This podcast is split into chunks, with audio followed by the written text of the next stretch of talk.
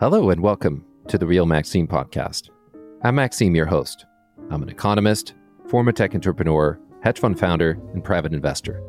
Asset prices don't always go up, at least not in a straight line.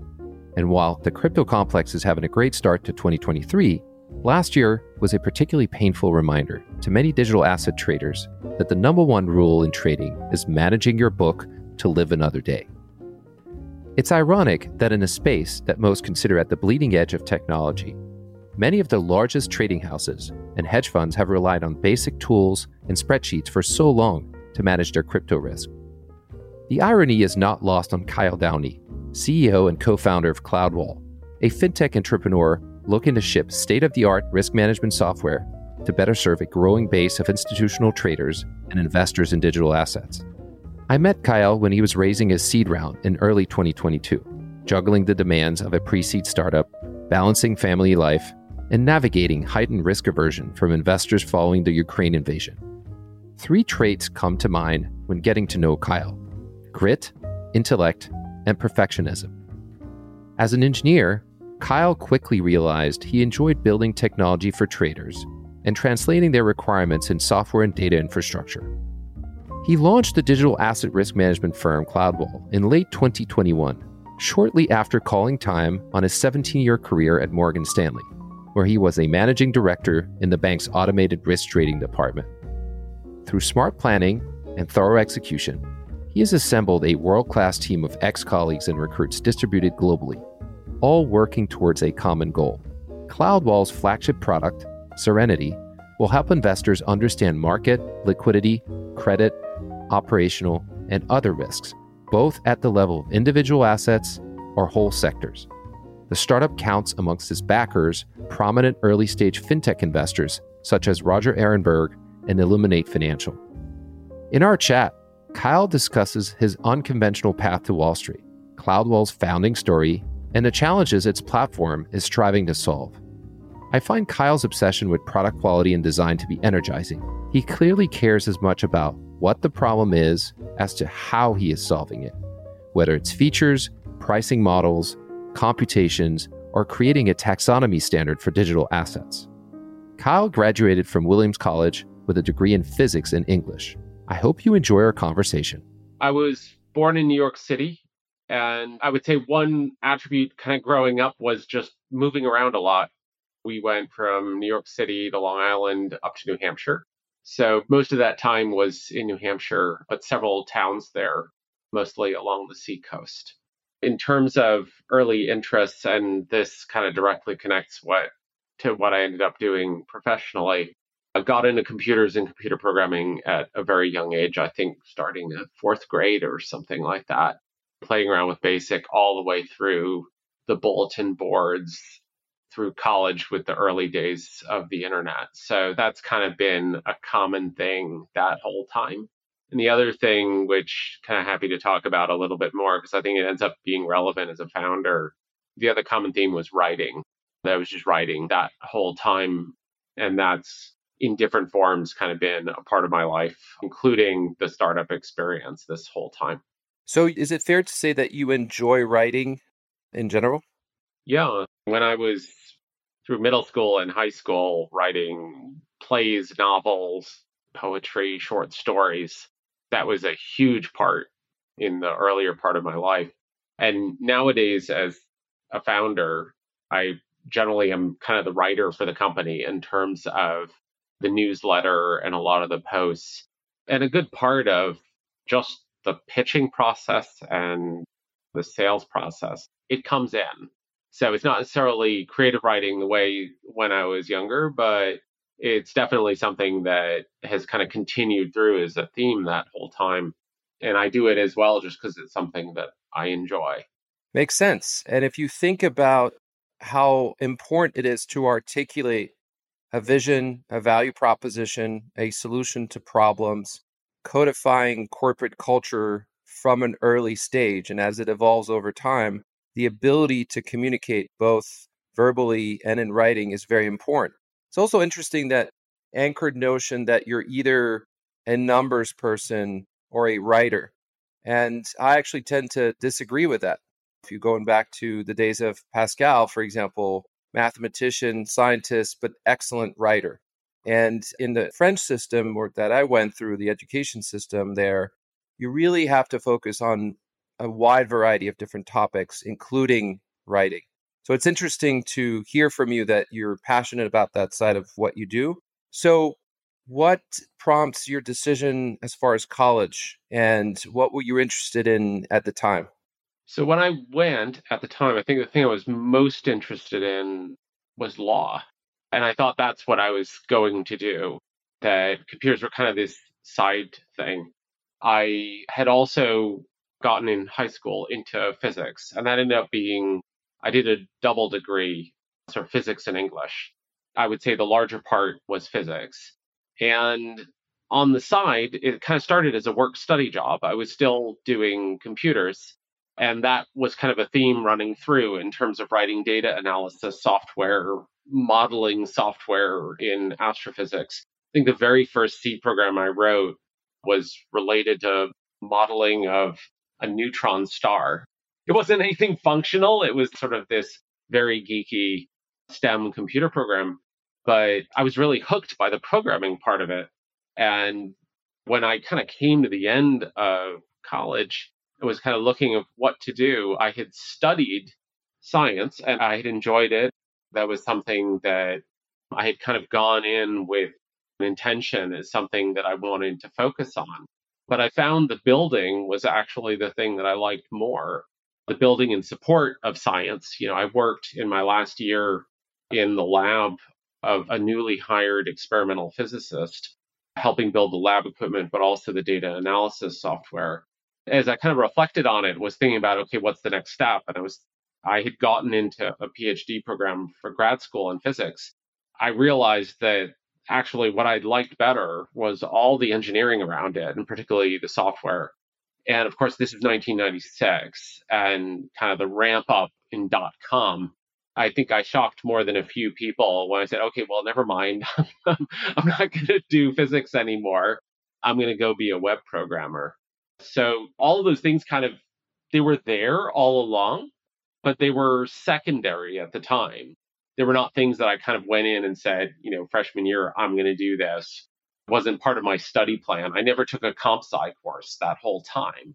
It was always like a hobby, a thing that I did on the side for work. I built websites for academic departments to make money on the side. It wasn't something that was part of the plan originally, but it had been part of my life the whole time. Understood. And so we see here the development of what I like to refer to as like a professional DNA, right? It's like this theme. And when we get to your banking career as well, where you're building the infrastructure, you're enabling the science itself, right? You're providing the infrastructure. The analogy right now is you're building infrastructure to support professionals out there in the market speculating, trading, investing, and you're giving them the toolkit, you're giving them a way to analyze, process the data, make better decisions. Is that a fair assessment? Yeah, that's a good capsule summary. Sometimes describe myself as a technologist who plays nicely with quants and traders. I'm neither a quant nor a trader. I didn't have the mathematical chops to go hardcore on the quant side, but can have a reasonably intelligent conversation with a quant about modeling and what they need. And similarly on the trading side, you know, I'm a licensed trader of my Series 24, but I've never managed risk. I've never run a book or been on a desk except in support of the software that was needed by traders, but still could have that conversation with the trader about what they needed and try to understand on the technology side what was most important to them and how the system was supposed to work. And often that translation process of kind of translating from you know model and business problem to code is a challenge and I kind of fell into that spot as someone who was kind of not any of those things fully. I wasn't a hardcore computer scientist. I wasn't a quant. I wasn't a trader. The thing that I was able to do was to kind of talk to all those parties and reasonably understand what each side needed. And if you look at, you know, the risk problem, your typical risk system it's a data layer, which is fundamentally a technical problem, but you need to understand the modeling of the data, which is about the business knowledge. There's the quant models that sit on top, and that's having a good understanding of really what a data scientist or a proper financial engineer requires. And then there's finally the tools that are sitting in front of a trader that have to make sense to a portfolio manager. And it almost then impinges on like usability and design on the product side.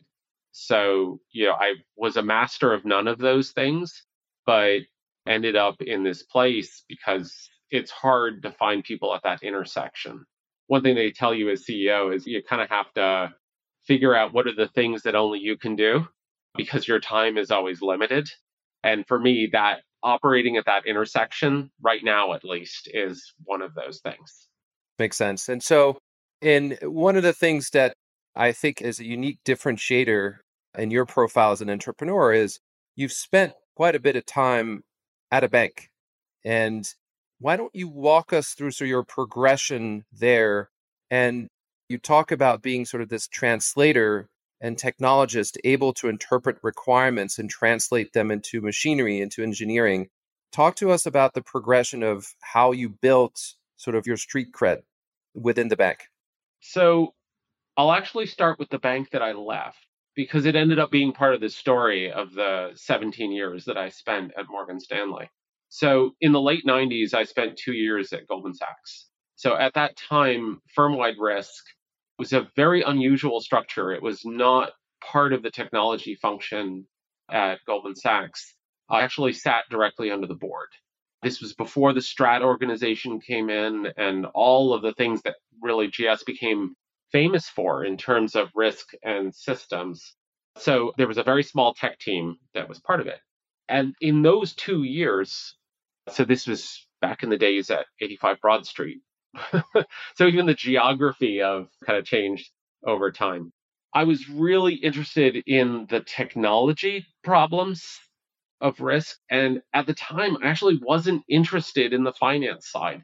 And I had all these opportunities to learn from these people around me, the risk managers. My boss at the time was like doing a course on, you know, bond pricing. And to be perfectly honest, I was like, yeah, I don't have time for that. Like, that's not interesting. I'm interested in writing code and solving problems and making it faster. So comes to the end of that time in early 2000, decided to move on to do my very first semi-entrepreneurial thing, which was I left to become an independent contractor. I kind of went back to web programming for a little while. Year 2000, deciding to become a web programmer working for dot coms, not a good decision was in the wilderness for a good period of time post dot com crash because of that. But then a funny thing happened. I started to really miss Wall Street. I missed the energy of it and the challenge. And I started thinking, you know, I had a chance to learn about this and I didn't take it. And because of the time, this is, of course, is the transition at GS from a partnership to a public company. I had some restrictions. I actually could not immediately go back to another bank so I did something very different for a couple of years, which is I went to work for HBO and was building video on demand systems. So this is way before HBO Max and all of that. So spent three years there. Kind of came to the end of that period where I had those restrictions. It was like, I want to go back to Wall Street. And I talked to BlackRock Solutions Group, so the early Aladdin group. And I talked to Morgan Stanley and a couple of other places and it kind of came down to those two. Ended up choosing to take a job in credit derivatives IT in back office in 2004 at MS.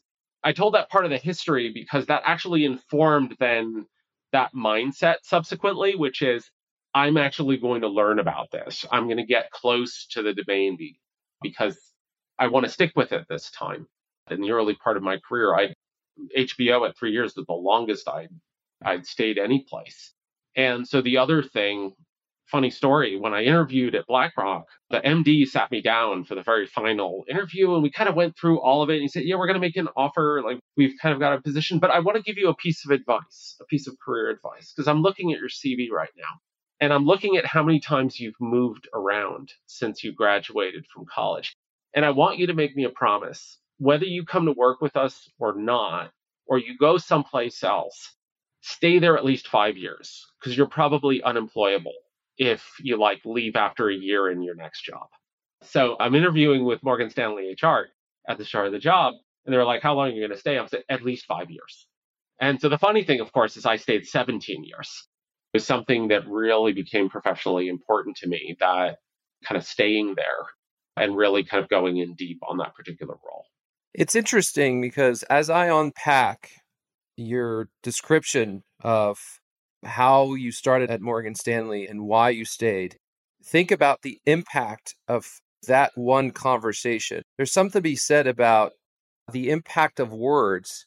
I don't know that person was really expecting this to have that much of an impact on you. And if you contrast that with the era that we're in now, where computer scientists, engineers, but other professions are jumping around the notion of tenure, of loyalty, is sort of gone out the window, especially in the tech space, for better or worse, right? There's an argument for and against it. But it's interesting that you took his advice to heart and ended up really sticking with it. Probably thinking at the time, as I listened to you, I realized that, you know, we're talking almost 20 years ago now, right? And I think the mentality and the approach was very different. I remember when I recruited people for my first company, I would sort of look at that four to five year tenure in on resumes as a filter. To be perfectly honest, I kind of still do. I think we go through life in sort of these four to five year cycles, whether we stay at the same company or building a business or we're going through our career. You know, the other thing I'll say is there has been sort of an over glorification of the very young founder and I think it it goes back to sort of the myth of the Steve Jobs and the Bill Gates, the dropouts, the folks that were able to very quickly jump into that CEO role and thrive. People often forget that it took them a decade to even get on the map and that they're also statistical outliers. I think there's something to be said about someone as we're getting sort of the inception of CloudWall here someone with experience, someone who's able to quickly assemble a team, someone who has a network both internally and externally. Not to mention the wisdom that comes with making decisions over time that are very hard to aggregate and acquire at a very young stage in your career. So I think it's a differentiator, I think, in your background versus I think a lot of founders that go out and raise money. And I want to insist on that point because there's value to investors, to stakeholders in investing in someone who has stood the test of time and has a network in order to be able to execute. So when you leave Morgan Stanley and decide to start CloudWall, what is the initial motivation? Are you by yourself? Do you have co founders? How does the group come together? And what is the initial thesis? What is really prompting you to leave behind a very prominent, high paying job to start this new business? So, the story starts in the summer of 2021 and it has a connection to the pandemic in terms of timing. So I started alone and it actually started with that moment around June of 2021, at least here in New York City, where the masks were starting to come off. We were starting in the like late summer to encourage people to start coming back to the office. Things were starting to normalize. So, for personal reasons, I had reached a point probably before 17 years that I wanted to do this, but I made a conscious decision to not do it during the pandemic. So, that was maybe timing wise the trigger. We were taking a family holiday in New Hampshire close to my parents and started thinking again about this. And importantly, I had a little bit of extra time during that break. And kind of the other thing that I had parked during the pandemic was my interest in crypto, which had gone back to 2013. So I was spending some time on the side just looking around again. And you know the history here. If you stopped looking at crypto from between summer of 2020 and summer of 2021, you missed the summer of DeFi. You missed the further ramp up in institutional crypto. And the latter was the thing that I had been keeping an eye on for a long time as something of particular interest to me. And I started looking around again and started making the first connections. I think actually the very first crypto company I talked to, not for a job, but like just sort of exploring and getting into the space was actually Copper. So one of the vendor, important vendor on the custody side in the institutional crypto space. So I started looking at that. I started looking at DeFi. And the biggest thing that came out of it was this thought about institutional DeFi. And I wrote an essay actually that fall that tried to map out that thought process, which was essentially this. What if institutional DeFi becomes like the dominant mode for trading and investing? What if the buy side starts trading entirely peer to peer? And what does that do to the sell side? What does that do to the banks? But I literally started going through the trading desks, like who's most affected, who does okay, who's affected earlier. And, you know, as I went through that and started thinking about the constraints on the banks in terms of their ability to respond to that challenge. Because, like, one kind of side interest around like leadership studies and startups over the years was, you know, going back to this idea of disruptive innovation and the innovator's dilemma. And I started thinking about the innovator's dilemma in the context of the banks in the face of that challenge. And, you know, they face a number of issues confronting that particular disruption. The first is you kind of never want to undermine a profitable business. That's often the biggest blocker for the incumbents. But the second thing was the regulatory piece. So looking at it, it's like, you know, there's like this three to five year window where the incumbents probably will realize that something has to be done, but they can't do something. And from a startup perspective, one of the key ingredients is time. That you have this window where, you know, the really big incumbents are not who could just demolish, are not able to come in. And so I was looking at what was going on, saying, look, there's kind of a moment where this is going to start taking off. And this intersection of this interest in crypto and trading and technology is going to come together. And the things that would maybe make me hesitate to do that, namely whether it's BlackRock or someone else, is just going to come in and crush the startup. This moment where they actually can't and they won't. And is it possible to take advantage of that? And so that was really the origin of it. And I resigned like six weeks after that. So it, the decision came together very quickly. This was before identifying co founders, before even really fully settling on what we were going to build. It was more, you know, I want to do something at the intersection of capital markets, technology, and crypto. And, you know, at that point, going back a very long time, like I said, I left GS in 2000 to do a startup of a very small kind, you know, just independent contracting. And that was kind of the other thing that had been there the whole time. I, I kind of wanted to go back to that and I wanted to do with crypto.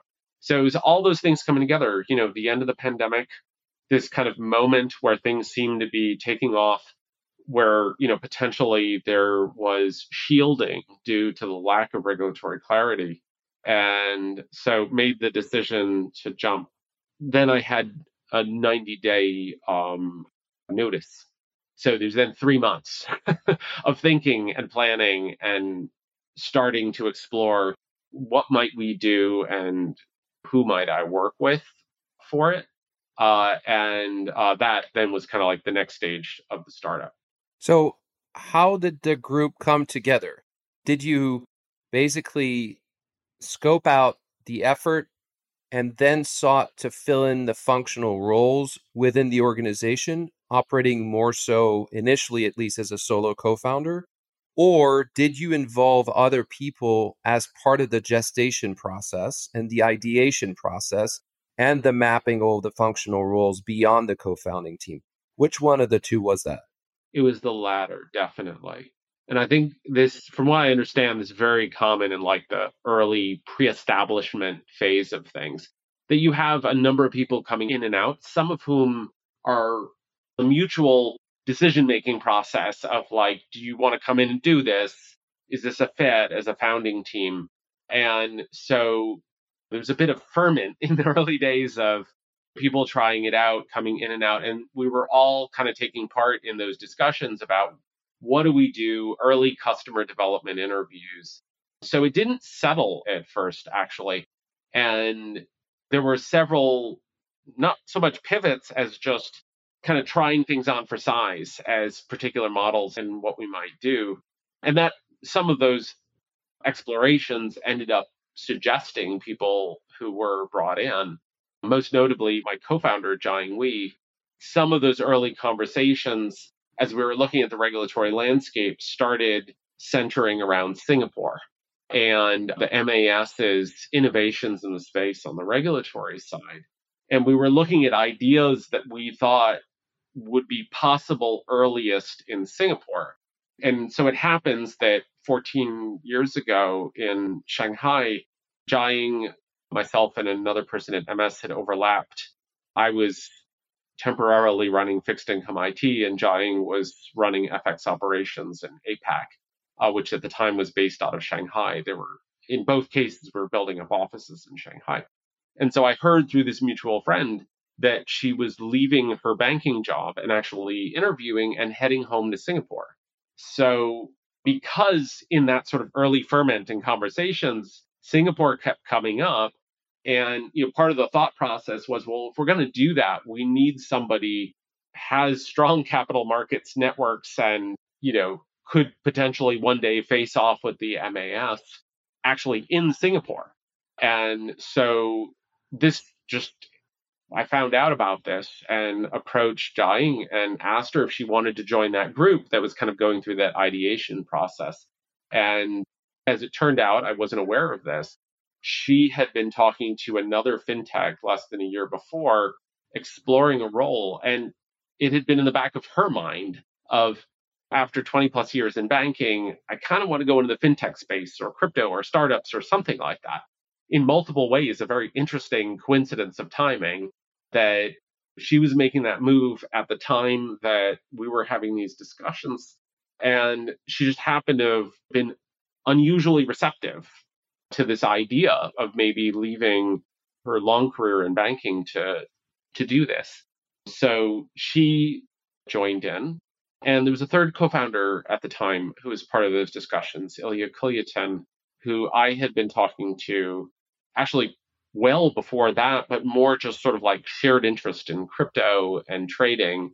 Initially, he was in Japan at the time. We initially connected through LinkedIn. So the three of us were kind of part of that process. And it kind of started with almost a filtering of trading, like set up a hedge fund versus service provider, do a technology company. So that was a kind of key early decision. And we said, look, given the skill sets within the group, building something for hundreds of hedge funds is probably closer to the expertise of this group than building one hedge fund, especially given the legal and fundraising obstacles around that. But that was in frame. We considered that, and there were some variations on the idea. And the second thing was retail versus institutional. That was actually a key early decision. And I think this is something some startups in the space have gotten wrong, which is oh, we could be retail oriented or it could be institutional, or it's an even better story. We could be both. And that, I think that's actually a mistake. I think in a startup, you have to pick. And a startup that services retail is a very different startup than one who, that services institutional. And if you looked at the backgrounds of the people who were involved in the early days, it was very clear that sort of like a high touch setup focused on a small number of very demanding clients was a far better fit and then if you added the regulatory piece, that we were all particularly sensitive to the regulatory risk, we felt there's a lot more clarity around the institutional crypto business than the retail crypto business. And so we just said, all right, look, any idea that has a retail component, we're going to fence that off. Makes sense. And, you know, it's very clear you describe a very, very thorough process as to how you arrive at the area of focus. Focus is absolutely key. And therein lies sort of the, the entrepreneur's dilemma, right? Because not only do you have to focus, if you're going to succeed, you have to be right about what you're focusing on. And that's the risk that the entrepreneur takes. You know, I want to go back also to your career and the time at which you decide to start CloudWall. And it sounds to me like your co founders also had already been in the industry for quite some time. The ability to put together a team that is able to think through these problems, that also is could be a trusted counterpart in the dialogue with potential clients, right? That's also very important, right? Because when you're fresh out of college, if you sit with, as you say, some of the most demanding clients in the world, hedge funds, buy side trading firms, you need to have credibility, right? Because people are going to put money on the line using your technology. I want to make sure you understand exactly what they do and what they need. What capital did you start with? We're talking about a few months here. Presumably, also at this stage, co founders have, you know, there's all these other personal things that you need to solve for, right? You have a family, you have a burn rate, people have mortgages. How do you pay for this over the first few months? So, that early process, all of us were unpaid. We had no employees at the time. There were minimal expenses that were basically all on my credit card. And the first target was actually to establish the company, open a bank account, get sort of legal and accounting in place so I could expense what was I was carrying on my credit card to the company and kind of get it properly on the books by the time we closed the books on 2021. And it was a near run thing actually to get that. And so what we ended up doing was I wrote a safe that was the initial pre-seed capital for the company out of my savings from, you know, all of those years. And that allowed us to start the pre-seed fundraising process. That allowed us to bring in our first employee the following month in January and just the basic expenses of getting started. So we started with 100K in the US bank account. We established Singapore. We journaled a small amount of money over to Singapore to get that started as well. And at that point, we'd pulled together the pitch deck. So this was December of 2021 and had lined up a bunch of angels, friends, and family to talk to to get the next tranche of capital to actually allow us to start the build. At that point, we also had the plan. We knew what we were building and what for. And you were head of e trading technology for equities at Morgan Stanley. Like people will take the meeting. At least like they, they won't necessarily listen and you know they may your idea may be badly timed and wrong, but that network of people who used to work for me, people who'd moved on, who were former MS traders who then went off and started a hedge fund, people in functions now at other banks that were in, say, prime brokerage and they were facing off with hedge funds. The challenge that we faced was to bootstrap a high touch sales operation from nothing. And if we hadn't had the networks for the three of us 50 plus years of capital markets company experience, we wouldn't have been able to do that. They would have been like, who the hell are these guys? And why should we take their call? And so that helped. It didn't guarantee success. But to your point earlier about like there are some there are some advantages starting a company older because you just you have all of those connections. And then building the company we absolutely mined people we used to work with as the first resource for hiring. And so you know, there are several people in the company who come from our history. Are this is actually the third time our CTO has worked for me. He worked for me twice before at Morgan Stanley in two different teams. And so Marcus was involved relatively early on as well. And at the time, literally, I was having investors tell me, like, and they were right, as we were fundraising, you being both CTO and CEO is not a plan. Like that won't work. When is the CTO coming in? So if we hadn't had that network and those connections to, again, I first hired Marcus, I think in 2008, Shanghai, you know, to reach back and say, hey, do you want to take a risk and do you want to do this? If instead we'd done your, like the classic thing, go out to recruiters and you know, screen CVs and spend months and months and months, the company would have expired before it started. So that ability to bootstrap the network of people, both on the client side, the investor side, but the talent side as well, was really, really important for us. It allowed us to assemble a really good team very, very quickly. And that's grown over time. Uh, it's five quants, five engineers, myself, and Jiaying now by the distance we were able to go from that open the bank account in December to raise the seed in May, finish raising the seed in May, like that sort of whiplash speed of getting it off the ground, like I don't think I know for certain there's no way we could have done that right out of college. I agree with that, especially with the climate and also just the credibility, not just to get the meeting, but build confidence on the part of investors that you had the chops to make it happen. Also, an understanding, again, at how to build an organization functionally and fit in the roles within those functional boxes. It's pretty clear from what you're saying, also, how you were very thoughtful about how to split roles. You're thoughtful about the use of your time. And I'm assuming you're thoughtful about what your strengths and weaknesses are, right? It's come across in the conversation so far that I think, you know, part also of growing older is you sort of know what you're good at and what you're not good at, right? I mean, when you're fresh out of school, again, there is the thought of being the next Steve Jobs or Bill Gates is going to cross anyone's mind, right? And very quickly you realize, well, you know what? I'm really just good at these things. And I need to surround myself with people who are good at these other things, right? Candidly, how hard was it before we get into the actual business itself, but just this whole inception, you know, you closed a seed round at a time when Luna was crashing. Three Arrows was in the process of imploding. How hard was it to get going and to convince people? So we actually started that process. So we were doing pre seed December, January, February. And we crossed paths with the two VCs who would eventually become lead and co lead VC, Local Globe and Illuminate Financial, I believe end of January and early February, respectively. And so those conversations through to like the term sheet and then ultimate final stages, as you well know, like that's a long process. So at that point, the die was already cast. As we were getting the wires in, you know, Terra Luna is falling apart. So for us, actually, the invasion was a bigger issue because suddenly private markets got really, really nervous. And we had VC conversations along the lines of take a meeting, we do a pitch. Yeah, we're not doing any investments anymore. Like we'd hear that like a couple days after the pitch.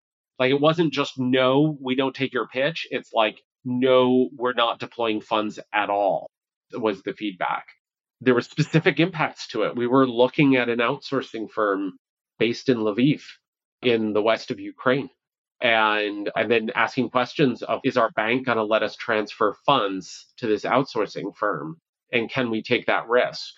At the same time that we're trying to raise and, you know, struggling because the market was cooling at that point and crypto wasn't, but like just VC more broadly was people were becoming more risk sensitive in that kind of February, March period because of just what was going on around the world.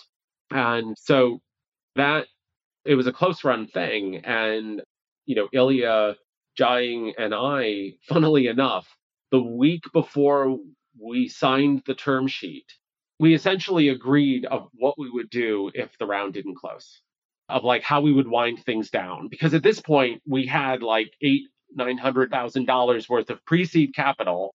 And we just hit the gas on building up the team because we knew we had to move quickly.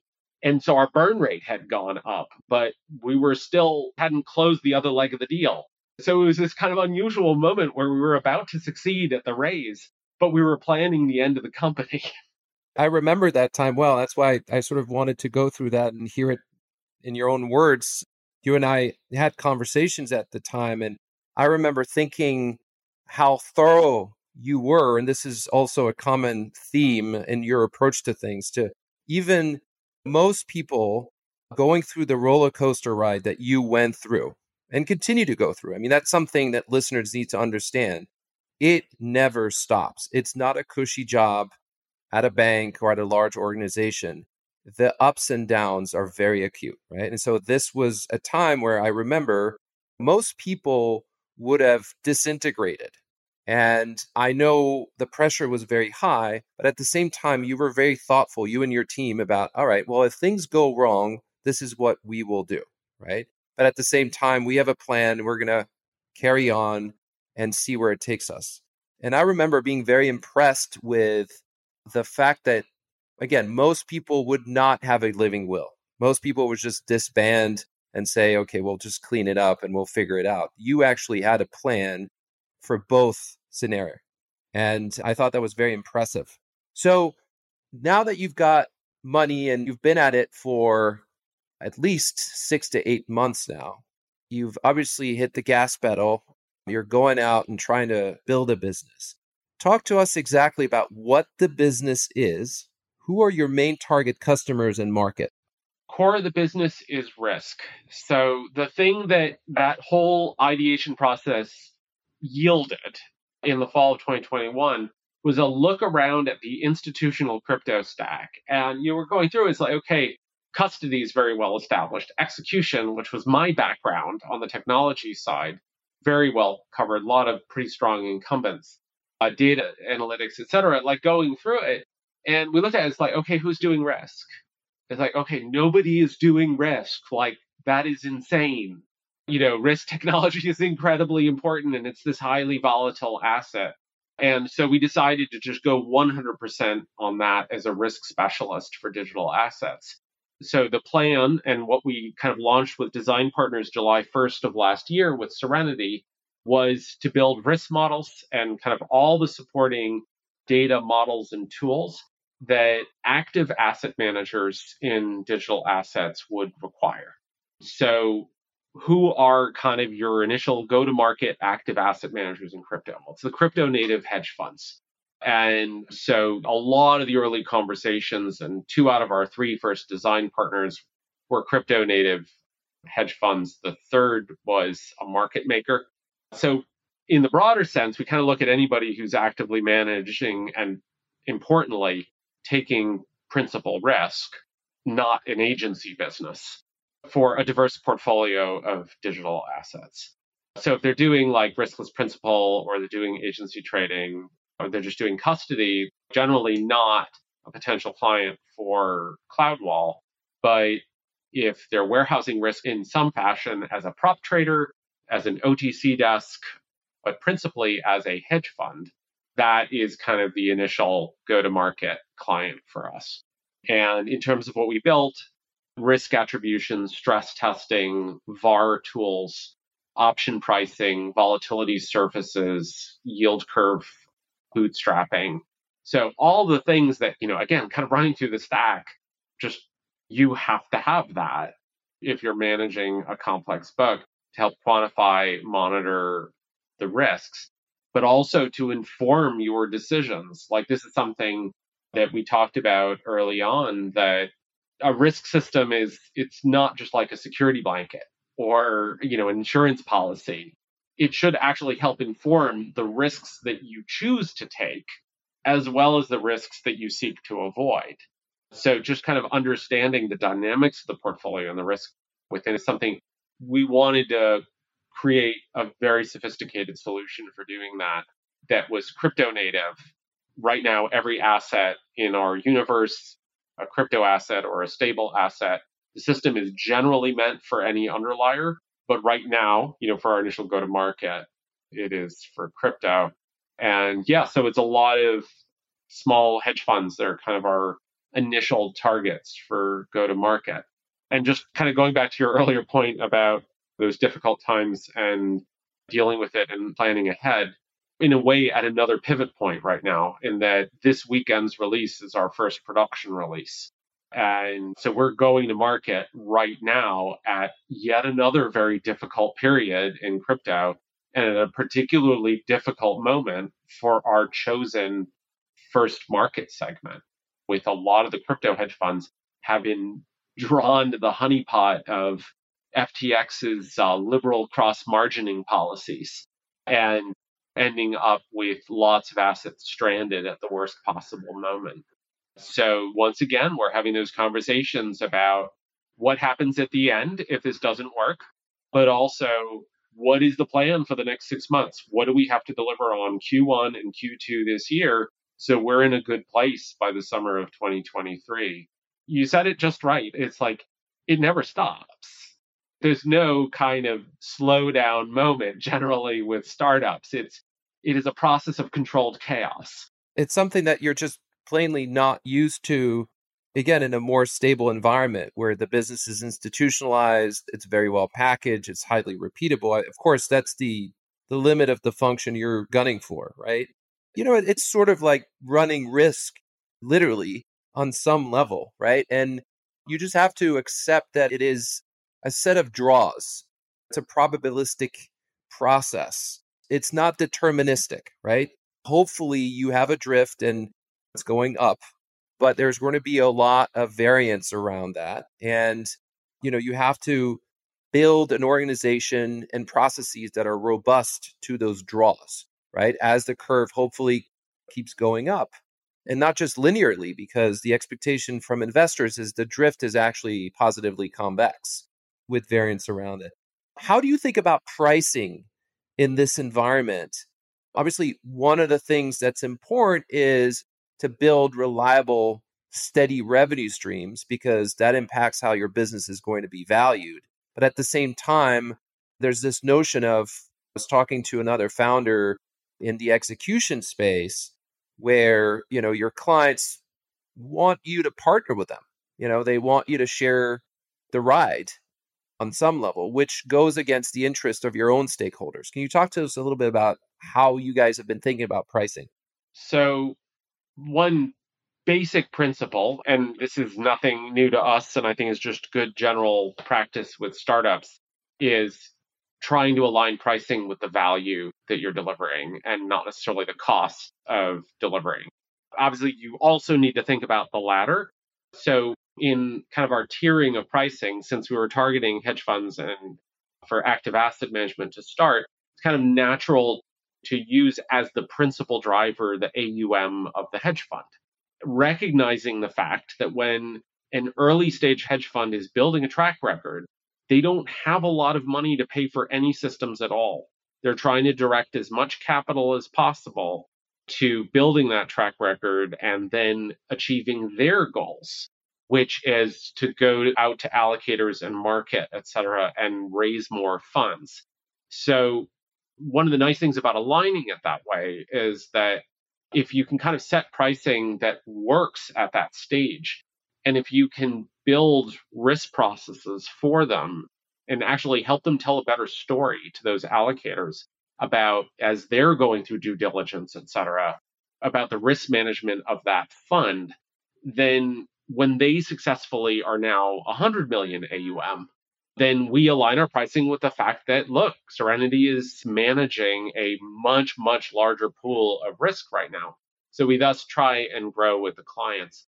I think the last thing, which I agree, you really do have to be careful and sharp about this. Like, you're often kind of in between your stakeholders, and it's more than just your investors, because the employees have just as much of a share in the company. The founders, outside investors, early friends and family. You've got all these people who, of course, want you to be as sharp as possible in terms of, you know, driving that hockey stick of revenue. But sometimes what's good for profit is bad for business. And so recognizing that sometimes you actually have to work with people where they are in order to develop the early product and accommodate that, like that has to be part of it too. And so dealing with the fact that a lot of the funds are challenged right now, there's a lot of startup funds that have kind of spun out of the wreckage that are not in a place to support a hefty annual fee for a subscription you have to have a pricing model that just recognizes that's reality. But equally to the story to the investors and everyone who cares about the ultimate success of the company, you then have to show that that can get turned into a steep revenue trajectory later if it works. So that's the needle we're trying to thread right now of how can we get to market an environment that's fragmented and quite cost sensitive right now just because of the circumstances but ensure that if it actually works, the company kind of shares in the upside of that. Makes sense. And have you thought about other market participants that you could go after?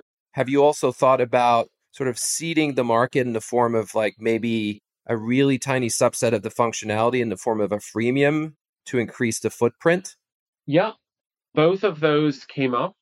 And for the freemium one specifically, it's specific to how Serenity was built. It is possible for us to do that, but it would require changes to Serenity that would draw focus from other things that we need to do this spring. So we did make a conscious decision not to go that way because I'm sure you know with your experience, kind of the other challenge of this particular moment where kind of you have a first fully ready product and you're starting to go to market, but you don't have full product market fit yet. You, so you still have a product market gap. And so for us, investment wise, the thing in Q1 and Q2 we're prioritizing is close as much of that gap for that target group of clients as possible. And so there's a trade off between the work that would be needed to support a freemium offering to like get really wide deployment versus having something that 70% plus of crypto hedge funds would look at and say, yeah, that's functionally complete for what I need. Because there's a wide range of strategies out there, and there's potentially different mixes of functionality needed to cover the full market. So we decided it was better to focus on building something more complete at this stage. But yeah, I mean, that's it's always about choices. Like you have limited resources, very limited resources in a startup. And just kind of going back to one of your earlier points, just to touch briefly on this, when people look at the startup and say like, oh, yeah, the founders have this experience, it kind of addresses the question of like, oh, if it succeeds, can this person, you know, manage a hundred person startup, a hundred person company? And so it's easier for them to say yes to that if you have a lot of experience versus you're right out of school. The flip side of that is you then get asked, can you scale down? Are you able to do something cheap and cheerful? Can you actually deal with the chaos and the small environment and all that? And that's a perfectly valid question for a more experienced founder. We're doing the best we can to kind of thread the needle of going out to market to a, a small, very sophisticated group of clients who have high end needs and expectations, but also the fact that they're small, the market is still nascent, and not over engineering it but I think actually committing to those group that group of users who we've been talking to for over a year and building something that we know is the right product for them as the market recovers, we think that's the strategy to go with. And again, it comes back to focus. Yeah, you have to have a beachhead. You have to have there's that tendency of any business, whether it's consumer focus or B2B, to say we're going to be the one product for everyone or we're going to be the everything for everyone. No, focus again in a beachhead, a community of users that have strong engagement, strong need, understand them, serve them well because they'll vouch for you. And then increment and then iterate. So you're right. I mean, look, the bet can work or not, but you have to do it. You have to focus. You have to take that risk of saying, we have this small audience and we're going to try to understand it as best as possible and do the best job we can because these are the people we're going to talk to our Series A investors. These are the people who are going to talk to our next customers, right? And your next wave of customers might be a completely different set. This has been a very, very difficult year for the quote unquote sell side part of the market in crypto. And I know the decentralization fans have an issue with this terminology, but the reality is we will need strong, well managed, well risk managed dealers in the space. And the reality is, most of the big ones have been obliterated in the past year. So you're left with a market that has more hedge funds than there are sell side counterparties to trade with. And so I anticipate that when new entrants come in, whether they're TradFi or they're new entrants, you will be able to serve that community as well. What do you think needs to change in the space for it to thrive? So I think one that's, and this is the overall arrangement, the model of centralized parties that are unregulated that bring together multiple functions that properly need to be segregated, or if they are kept together, you need Chinese walls that are monitored and enforced. That clearly cannot stand. So, what I'm talking about here is exchange plus market making plus custody in the case of FTX.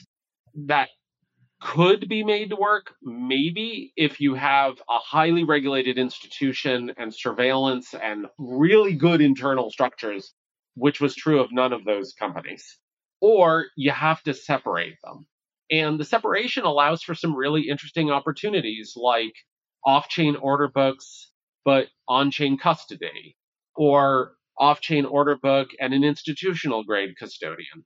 I think we're going to be seeing like a lot of like breaking apart of the pieces and rearrangements of what combinations make more sense. So I think in a way, ironically, given the sort of ethos of decentralization around crypto, the thing crypto got most wrong was centralization. And I don't believe that the answer is to go all the way toward decentralization immediately either. Like, that's not a practical response. That was kind of the knee jerk response right after FTX. There has to be some kind of compromise. And then that would be the other thing. And again, it's not, you know, as you said, strong word to say is wrong about crypto. But you know, there are a lot of people in the space who are really passionate to ideological degree about the ethos of crypto and thus are maybe unwilling to consider compromises and hybrids because they kind of impinge on a belief it can't possibly be good if somebody else has my keys. And reality, and your point earlier about like risk applying to more than just trading risk, we talk all the time, whether it's in technology, whether it's in business, about the risks we choose to accept and the trade offs, because it's always a trade off. And so, what do you get for that risk? And what are the compensating things, whether it's regulation or other controls? Sometimes people close off those conversations in crypto, and I think it's a problem. And I think one good thing about more people from TradFi backgrounds coming in is they've seen other models, they've seen other ways of doing it. And hopefully, if they're open minded, can say, like, all right, this was really useful. Like, let's not throw out the baby with the bathwater here. But yeah, this other thing, you're absolutely right. That was like pure overhead and red tape. Like, let's not bring that along.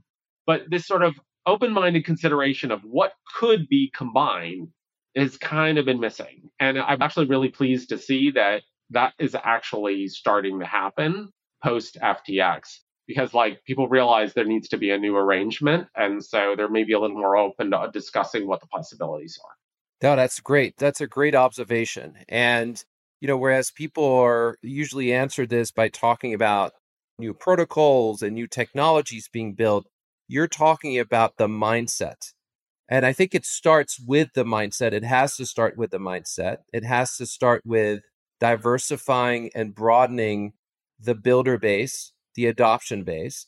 And to your point about custody, and this is a controversial topic, obviously, given the initial ethos of Bitcoin in the early days of crypto. The reality is, both institution and retail users are going to want sophisticated and convenient solutions to that problem, right? And so I think we need to focus more on the application and use cases for adoption, which then spurs trading and trading in assets that we and you and I haven't even thought of yet, right? We will be trading things 10 years from now on the blockchain that are not being traded today. And they will be big parts of financial markets. There will be price discovery, there will be an exchange of value, and there will be market makers making money, whether they're automated or not automated. And so I think it's very important that the mindset and the philosophy starts evolving. I think there's a, a new urge towards transparency. I'm talking to various people who've been in this space for a while who agree that having more transparency over what risk people are running, who you're actually interacting with, whether it's disclosed to the whole world or it's within the confines of the agreement between the counterparties, having this notion of transparency is something that, you know, also needs to be baked in, right? And it, maybe it's a different philosophy than exists in TradFi. TradFi has always been opaque for a reason to protect economic interest and then heavily regulated. Maybe there's a paradigm where transparency, agreed upon as almost a standard, actually relieves us of the need for overregulation and red tape. That's something to think about. I'm not sure I have all the answers, but I just want to throw that in the ring for people to consider. What do you feel you need to accomplish in the next 12 months and what are the metrics that you're going to look at very carefully? You're obviously very thoughtful. Your team is. You guys don't strike me as flying by the seat of your pants. What is the plan and how do you measure how well you're doing along the way? So, the key measure at this stage is around revenue. So it's around the rate at which we're able to onboard clients, retention of clients, the annual contract value, the ACV for those clients, growth rates in monthly revenue. Like those are the kind of key measures because that's the thing that I think they're the most questions around right now. I think sometimes people worry that, you know, risk in crypto is, you know, like the old Woody Allen joke about the weather. It's something everybody talks about, but it doesn't do anything about it. Because the fact that white space from fall of 2021 always in the back of everybody's mind is is it there because nobody cares? And unfortunately, the best measure of do they care is people put good money on the line and say, I'm actually going to take this out of my budget in order to do this. And so I'm very skeptical of kind of softer measures. It's not that we don't look at usage and stickiness and all of that, but I think at this stage, like just simply proving that this is something people value enough that they're paying for it, uh, particularly because there's so many services in crypto that are very low cost or free to a lot of these providers. I think that's a key thing that we just we have to eliminate all doubt on that. The other thing that we're going to spend a lot of time on this is more on the product side, and this is a more technical measure.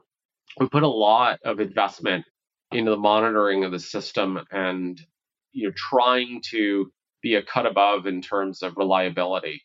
So finding ways to measure and really tracking that it's a 24 by 7 market, you know, that it's actually equal to the challenge and there because one of the easiest ways to lose a really demanding client is when they most need you to not be there.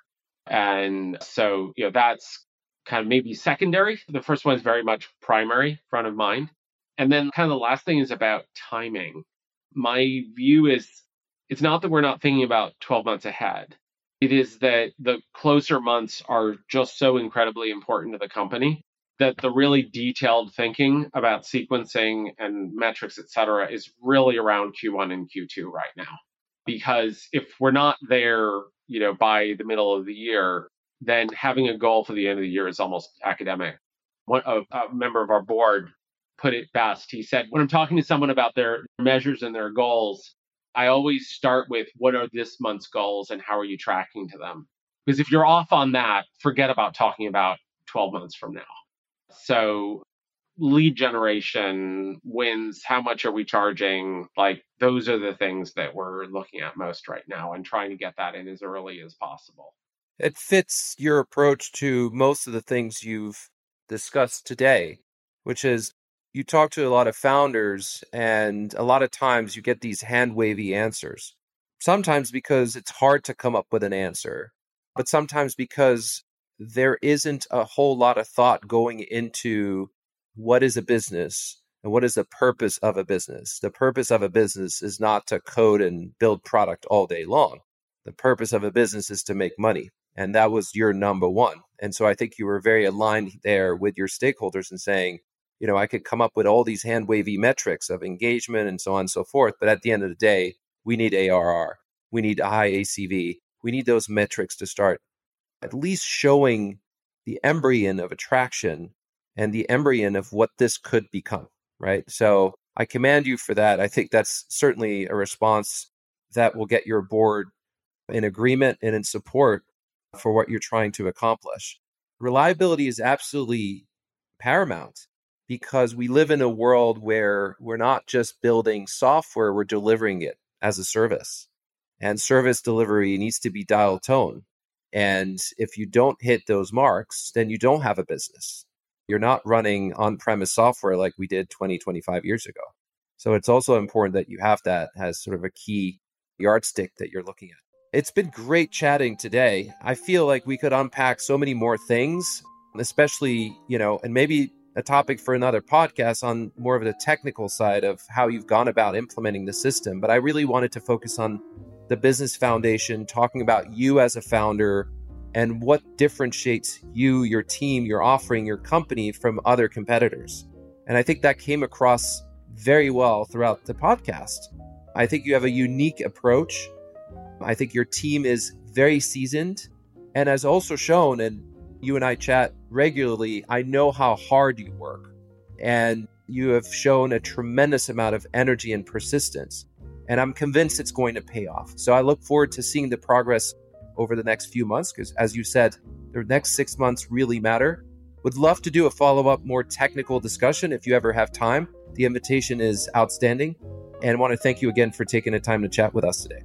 All right. Thank you so much, Maxime. And yeah, look forward to giving you a very positive update some months from now. This podcast is produced by Rado Venture Management LLC, RVM. RVM is not an investment advisor. The opinions expressed in this program are those of the speakers and do not necessarily reflect the views or positions of any entities they represent, not investment advice.